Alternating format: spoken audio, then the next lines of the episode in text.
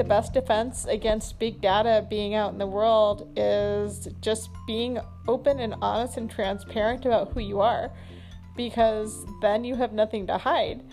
I mean, the more we try to conceal, the more we're going to lose the ability to conceal because there's too many places that we're exposed. There's social media, there's us and other people's social media, even if we weren't on it. There's news cameras and people taking pictures and monitoring. There's there's no way to be invisible anymore. So you might as well just tell the truth of who you are because somebody is going to tell your story and your data or theirs. So um, you might as well own it. And since I'm only around eight minutes in, I guess I will tell you some of the most embarrassing stories that could possibly exist in my data. But it's not really that big a deal because I think I've probably already written about them online, so it's not even that hard to find them. So, you know, I'm to start out early and work my way up to present with a couple of really embarrassing things that have happened to me, which I probably should you know, be embarrassed by, but that, um, you know, they are what they are. So, let's see, embarrassing, embarrassing, embarrassing. Um, elementary school embarrassing incident. I had the biggest crush on this guy, Jim. I told him on a field trip. Um, he said he liked me too. It was probably not a cool move because I wasn't super popular and he held my hand for like five seconds in the planetarium. And then we walked into the place in the science center where we were going to have something to eat and the kids went ooh like they do when two kids are together and then he totally ditched me and did not talk to me for a like I think the rest of elementary school. Jim, last initial B, you were kind of a dick when you were in the later part of elementary school but you've probably had a really long time to become a better person.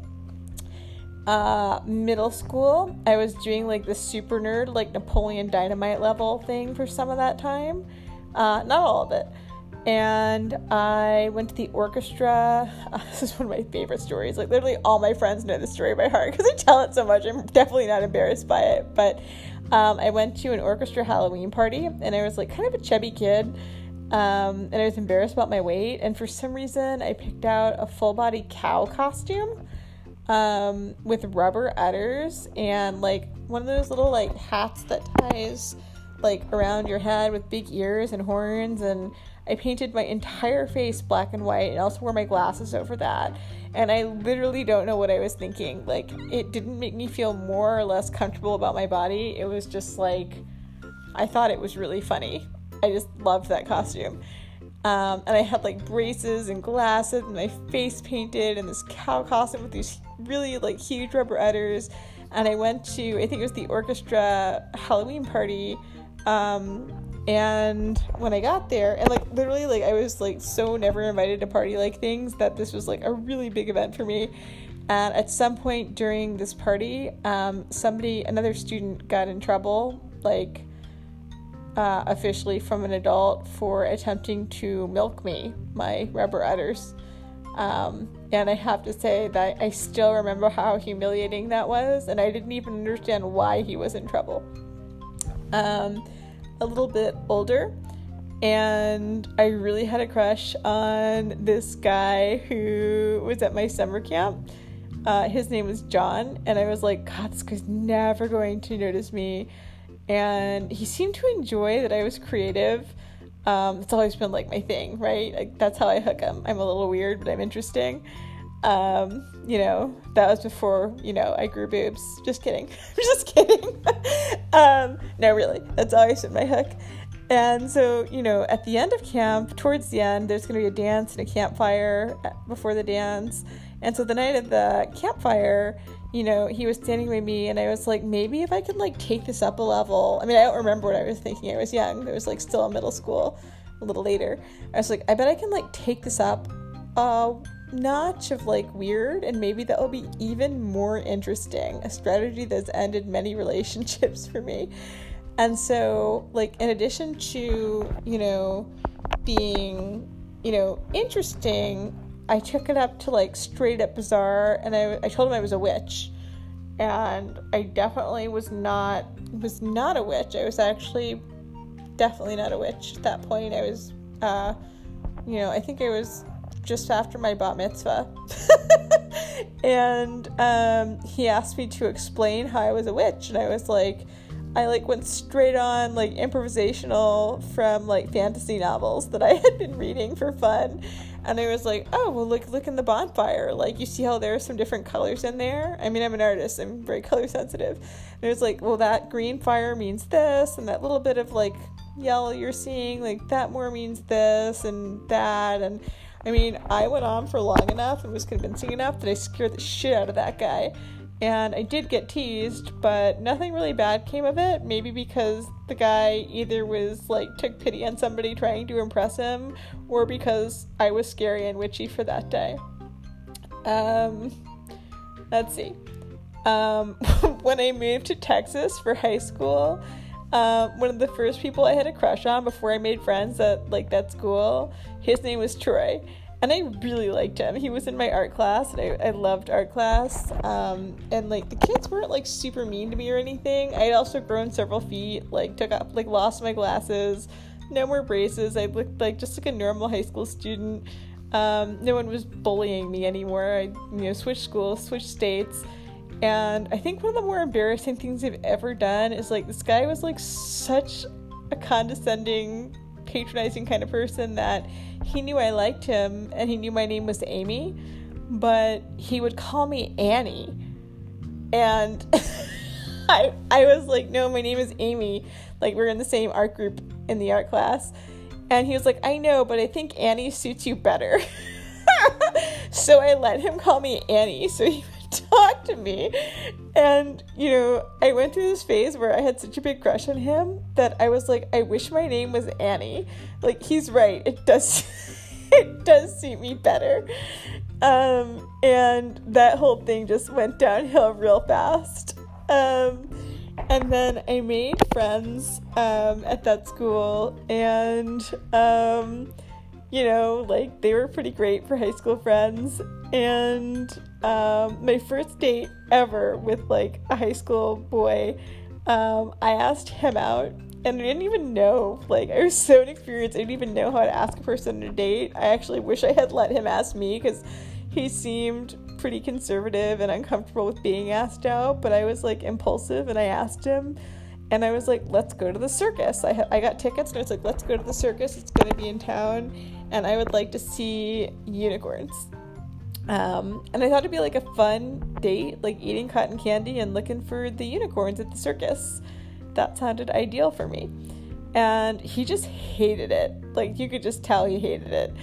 Um, we were at the circus and um, you know, we listened to Garbage in his pickup truck, like Garbage the band, and we got there and like he was uncomfortable parking and um, you know, I mean, the band was great, but like but when we got to the circus, he was like, you know, they were like children and like waving the light up sticks and you know the cotton candy was sticky and I loved light up sticks. I almost got one.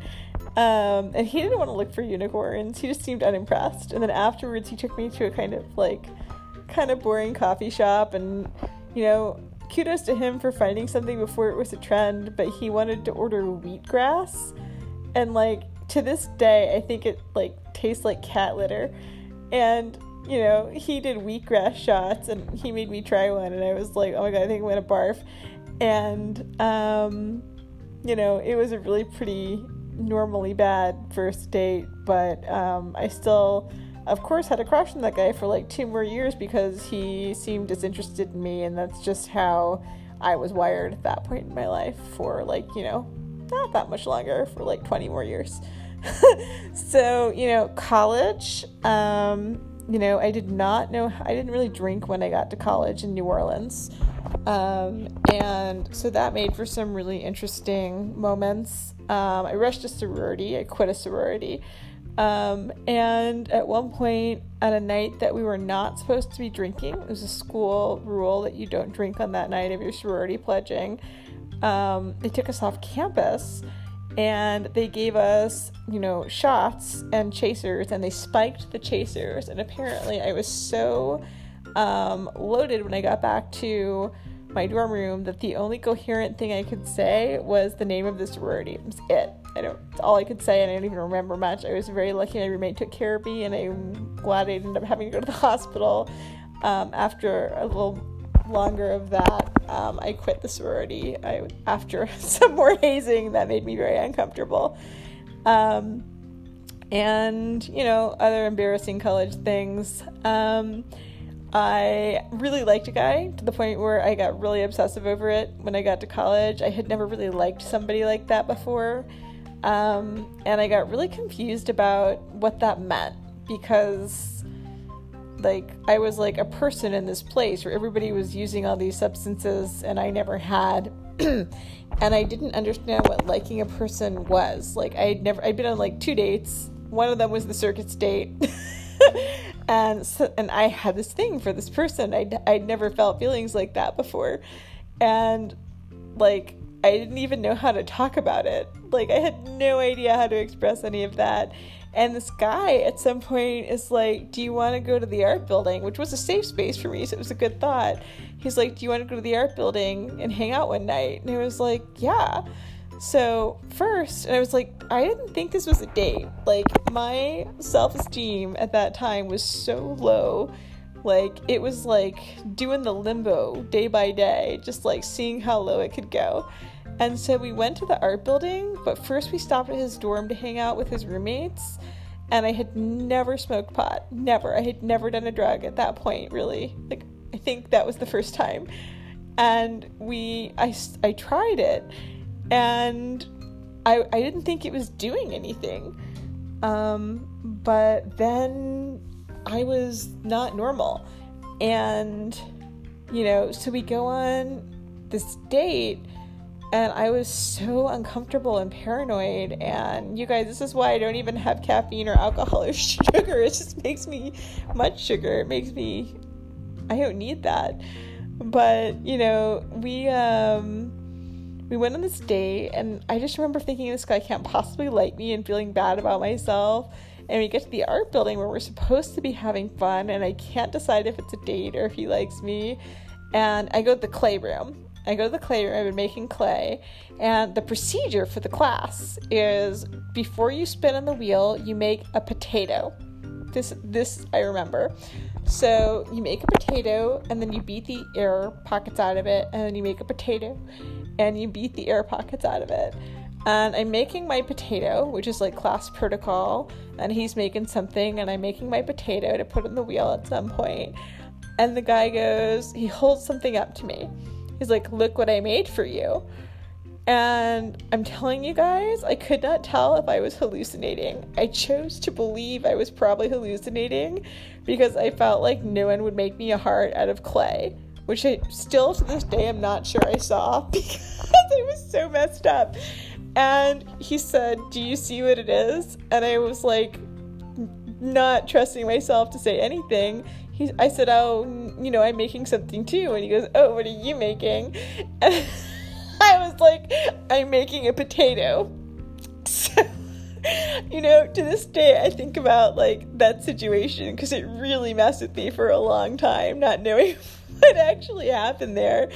And it was either like a Lloyd Dobler situation, like I'll never know if it was like, you know, I gave her my heart, she gave me my she gave me a pen. If it was like, you know, I gave her a heart, she gave me a potato, like did that happen? Or was I this like completely messed up girl from, you know, this guy not knowing how to take a girl on a date who was not experienced in the world and, you know, just staring at him making a potato out of clay, like literally no idea how that situation went because he took me back to my dorm and I started telling my friend about how badly it went, and then he um, laughed, and I meant to say something, and then as he went into the elevator doors, they closed.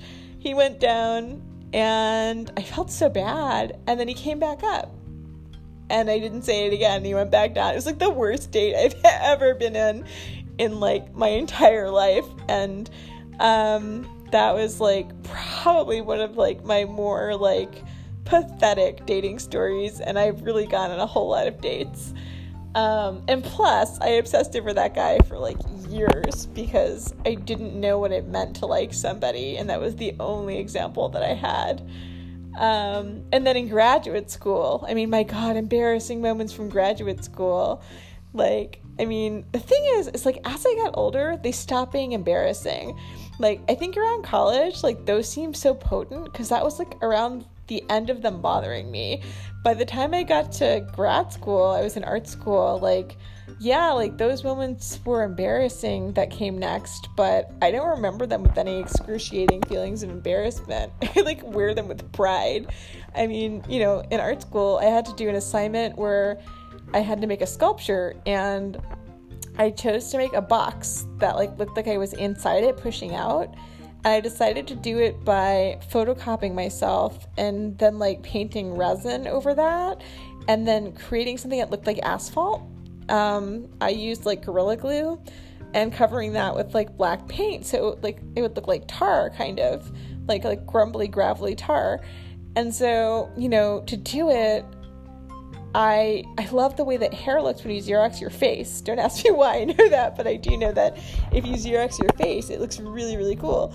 So I wanted that for my whole body, and there's only one color copy big enough and available to do that with, and it was at the library in the middle of Savannah, um, right there in the main strip for uh, our school. And I went to the library and I asked to use a color copier, and they're like, sure. It's like right in that little room. I was like, oh, okay. I was like, you know, that one with no door. And they were like, yep. So I was there by myself and I, I got, I grabbed a random other student and they stood watch and I literally had to take my top off and photocopy my entire torso, like my arms and then my legs and then, you know, my front and back, my torso, my neck, and all the angles of my head while another random student very respectfully watched like look out um, to make that cube, which came out fantastic. But I didn't use most of the uh, the photocopies. Like, uh, but the story was great. That you know, I basically photocopied my entire body um, on the color copy at the school library. Um, like at around three in the afternoon on a weekday one day, um, while the library was completely full of other students and nobody noticed. And if they did, they certainly didn't say anything. And I appreciate that solidarity if that's the case. Um, other things, art school. Um, I mean, there's just nothing embarrassing about art school. It's like a great place to go if you want to learn not to be embarrassed.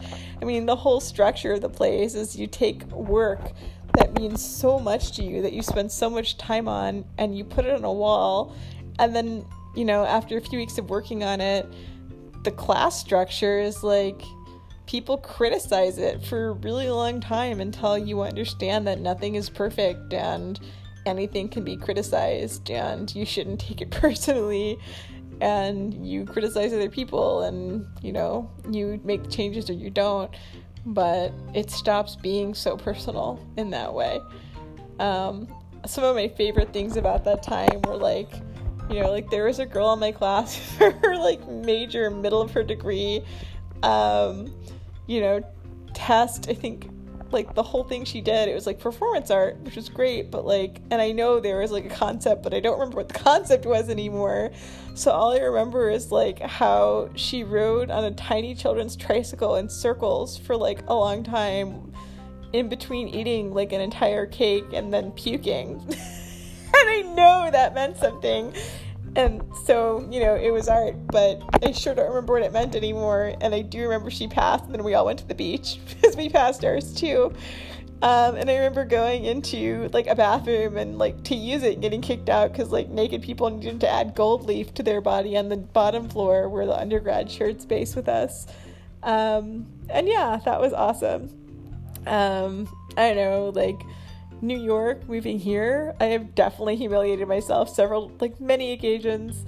Um, you know, both pursuing relationships that definitely weren't going to work out, like just being like not not being willing to admit that there was no future with people who didn't like me back, and also like handling badly relationships where someone did want to make it work with me and being awkward about ending it. Like rejection is just a thing that happens. Um, and then in just bizarre situations, like the first time I rode the L train from Manhattan to Brooklyn, um, I yelled, Is this normal? Like really loud because the train was swaying from side to side so much. I just started like holding it and freaking out the pole and freaking out and yelling, Is this normal? And a bunch of people who obviously lived in New York and I was new said, Yeah, this is this is definitely normal. Um, so, um, I mean, I went on a date with a guy, um, my first internet date in New York. I had talked to this guy, hadn't met him, and when I met him in person, um, he didn't make any eye contact. And, you know, having had awkward dates myself, I didn't make a big deal out of it. And I don't know if it was an eye condition or a like shyness condition, but he didn't look me in the eye the entire night. And at the end of the date, you know, I was saying goodnight and, you know, we were sitting there and, you know, I was trying to be nice about it. And, you know, it wasn't that I hadn't tried to make eye contact. I mean, it was practically like whack a mole. Like, you know, I would get my eye contact near his and he'd move his head and I'd, I'd have like not made contact again. It was like you know, he was winning spy versus spy of eye contact. And, you know, at the end of the night, um, you know, I had no idea where he was looking, so it was completely shocking to me when he out of nowhere just like laid one on me and started kissing me. And at that age, I was like, didn't understand that, like, you know, that was a violation of my consent, but also, you know, I just was like, it was so ludicrous that I didn't like slap him or anything or, you know, pour a drink on him because he wasn't um, I wasn't quite as aggressive. Um, I kind of was just like, no, no. And I went home and uh, it just became one of many, many, many embarrassing and strange, mutually awkward dates here in New York. Um, and I mean, God, I once took my dog to the vet, and sh- not this dog, but my dog Bessie, who I had for 11 years, and she had a cough and I rushed her to the emergency vet in downtown Brooklyn, which has like three steps down. I didn't know it had three steps, I'd never been there before. And when I went in, I was carrying her. She was a smaller dog, and I fell down three steps into the emergency vet, like down three steps, carrying my dog. And luckily, I didn't land on her. But so the dog, Bessie, got um, an antibiotic, and um, you know, um, a cough suppressant, and I ripped a couple of ligaments and was told to go to the emergency room the next day, which I did, and I wore a boot for like two months after that. Um, I mean, I could go on. We're at 30 minutes now and tell humiliating stories like for a really long time. I mean, I could fill like three podcasts full, or four, or five, or 20 podcasts full of humiliating things that have happened to me. I mean, there's like, you know, the run of the mill embarrassing to the like diabolical, like someone embarrassed me on purpose to the I tried to do something that wasn't nice and I brought it on myself, the, you know, bad things happen to good people, to the bad things happen to people who weren't doing well enough, to the, you know, a bird poops on you and someone says it's good luck, but obviously they said that because they've also been pooped by a bird kind of situations. Um, you know, that's life. Life happens and um, you navigate it. Um, and I can't totally remember how I got here from data, but I guess it would be really nice if all of this stuff that I'm collecting, like by using my tech, could somehow, like, oh, that's right. You know, if it's going to be out there anyways, you know, in the world, I might as well just own it because you can't hide stuff like that. Like, no one's going to know the details of your life that much unless you share it like I am right now. But they're going to know the rough brushstrokes of it. And you know, unless you're doing things that are really wrong, like, why hide those things? Those are who you are, those things. not just the things you accomplish, but all those humiliating things that have happened to you in the middle. That's a big part of who you are too. And I, when I meet someone, when I meet people, I love hearing those things. Those idiotic things that they've done along the way. Those are some of the best parts of getting to know people. So, um, I guess have a good night. It's night now that I'm recording this because I'm not ready to record the one I had planned to do. I need to gather some more things. I'll get it out soon. And if you screw up, screw up like you mean it.